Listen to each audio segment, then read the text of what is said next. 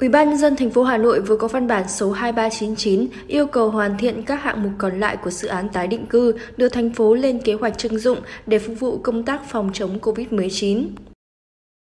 Sở Kế hoạch và Đầu tư được giao chủ trì, phối hợp với các sở, ngành hướng dẫn các chủ đầu tư khẩn trương làm thủ tục bố trí vốn ngân sách để hoàn thiện các hạng mục còn lại của công trình theo quy định về xây dựng công trình khẩn cấp. Chủ đầu tư các dự án chủ trì cùng các cơ quan quản lý chuyên ngành khẩn trương kiểm tra, hoàn thiện các hạng mục công trình, bảo đảm đủ điều kiện khai thác, sử dụng trong thời hạn tối đa 30 ngày. Bên cạnh đó, khẩn trương giả soát việc vận hành các tòa nhà, sẵn sàng bàn giao tòa nhà chung cư đã hoàn thành và phạm vi dự án cho Sở Y tế để phục vụ phòng chống dịch.